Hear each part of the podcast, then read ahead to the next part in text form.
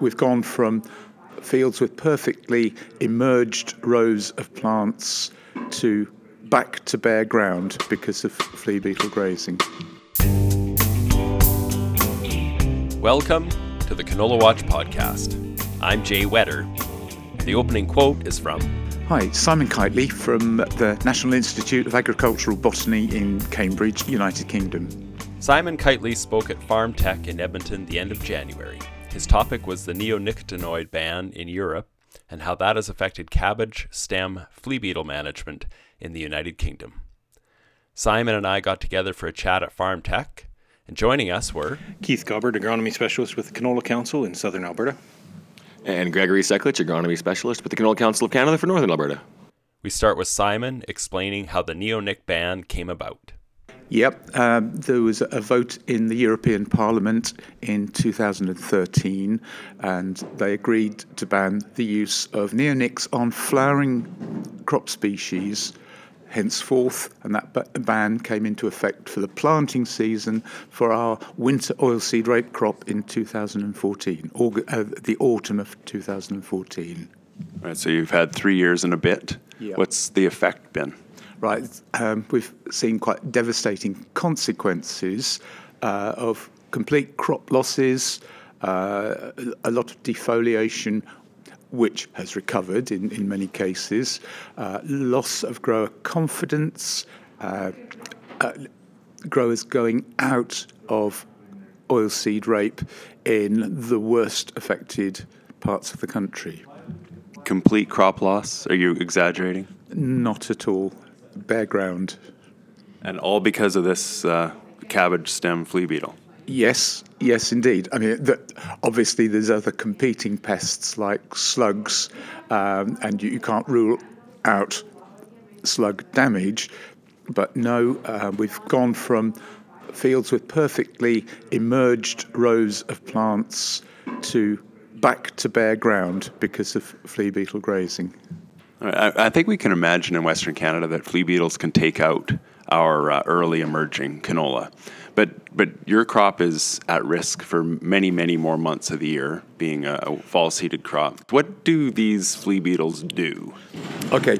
Um, the, the adults fly into the, the fields with emerging crops and feed directly on the young plants, the cotyledons, even before the plants emerge from the soil. If it's a cobbly seed bed, they'll be underneath there, destroying the plants before they emerge.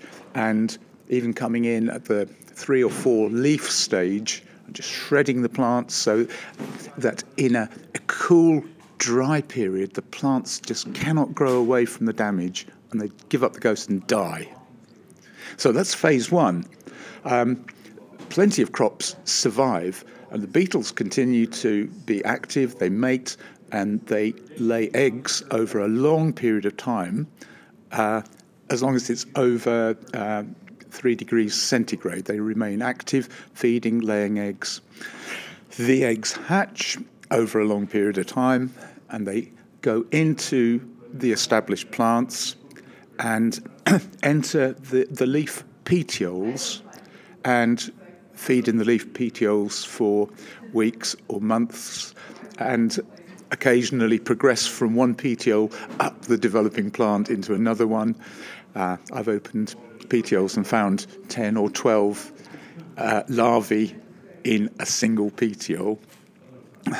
They, they finish feeding, uh, drop out, pupate in the ground uh, for weeks and months, emerge in early summer uh, just feed on any vegetation that they come across at that time, this, and, and, and then rest, just waiting for the next crop to be sown so that they can start the whole thing again. And some of that, some of that um, larval grazing damage so weakens the plants that uh, they become stunted little bushes which flower late and are vulnerable to other things like pigeon grazing, which is terrible in our country. Yep, pigeon grazing, like the bird. And and pollen beetle, which is not normally associated as a, a terrible pest for the winter crop, um, but it, it just sets them back. Does does that create a good picture? Well, okay, yes. Well, no, but you created a, a picture, a picture. Yeah. Um, so one thing I want to ask before I get Keith and Greg in here, but back to the neonics. When are they used again? And how, like this is a long at-risk period. Are they used as seed treatments and foliar somehow, or what? What, They- what are growers eating? They, they, they would have been traditionally. Um, since uh, 2000, we'd ha- we've had access to to the first neonics. Chinook was the first one in, in our country, and it's put on as a seed treatment and gives very good protection over the, the first let's say, first few weeks of a plant's life. Uh, more recently, we've had access to foliar sprays of products such as um, Plenum. That's the, the only one that springs to mind. Um, but, but, but that's been banned too. So we've, we've lost access to neonics at every stage. Can you quickly tell me why it was banned? There were fears um, that were put forward principally by environmental groups, I understand, that, it, neonics were damaging to bees in that they were still present in the pollen at flowering time and were having adverse effects on bees and perhaps disorientating them.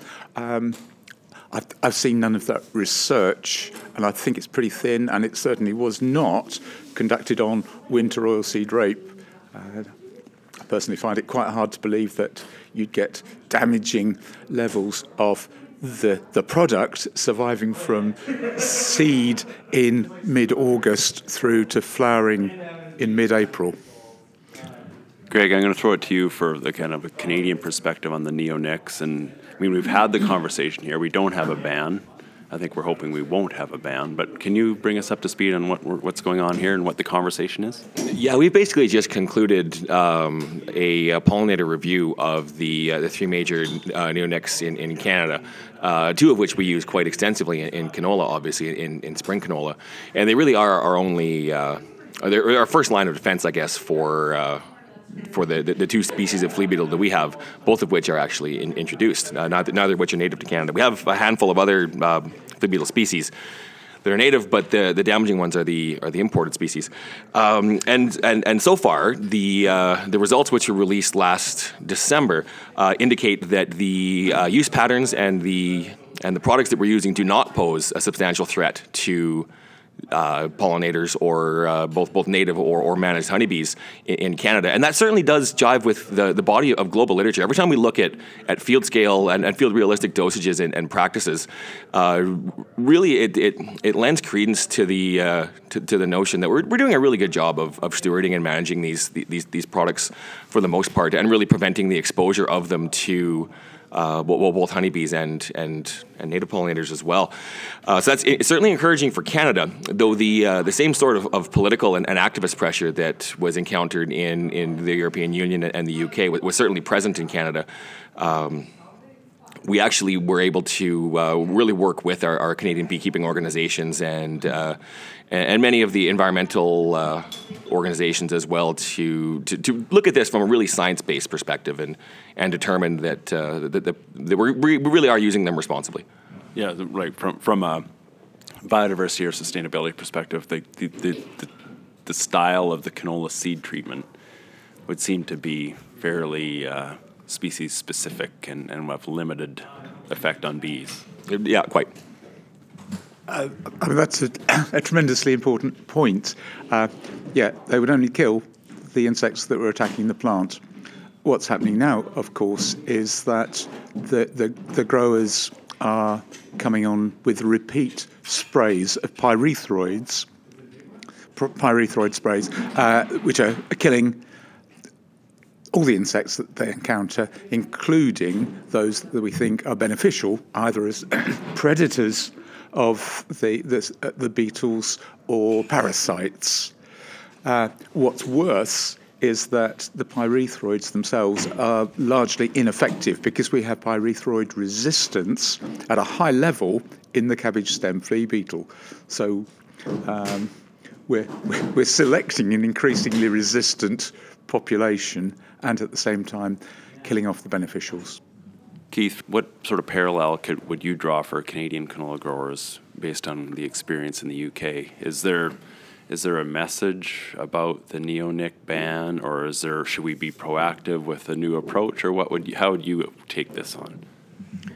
Well, thankfully, our flea beetle species isn't nearly as damaging as the one Simon described. But uh, I think the take-home message is that we really have to protect the targeted approach we have for flea beetle control, where we're measuring an active ingredient in grams per 100 kilograms of seed, and then using a small amount of seed to get that stand established.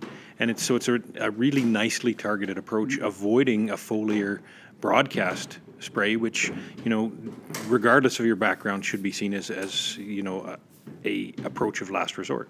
You know, we then kill every insect that becomes exposed to what to the product that we, we choose. So stand establishment is tough, you know, and we've had products on the market that did not have an insecticide seed treatment, and growers really found them to be uh, a problem and ineffective. Uh, we can't predict where flea beetles are going to be an issue on any given spring, so we use it as a preventative, uh, protective product for stand establishment, and it works exceptionally well.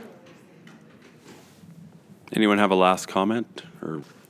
Yeah, I would really like to. Um, to to express my my concern for uh, for for the really lack of alternatives that we have if we're going to continue growing this crop, and certainly if we can learn anything from the UK, it's that um, w- when you remove that that that treatment that, that really targets the insects that are specifically feeding on the crop at a pretty specific growth stage, uh, the the alternatives uh, are, are, are actually quite horrific.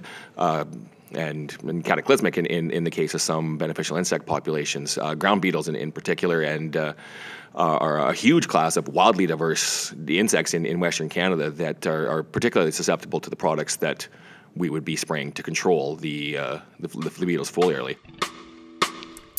This has been a Canola Watch podcast. With me today were Simon Kightley from the UK and my Canola Council of Canada agronomy colleagues Gregory Sekulic and Keith Gabert.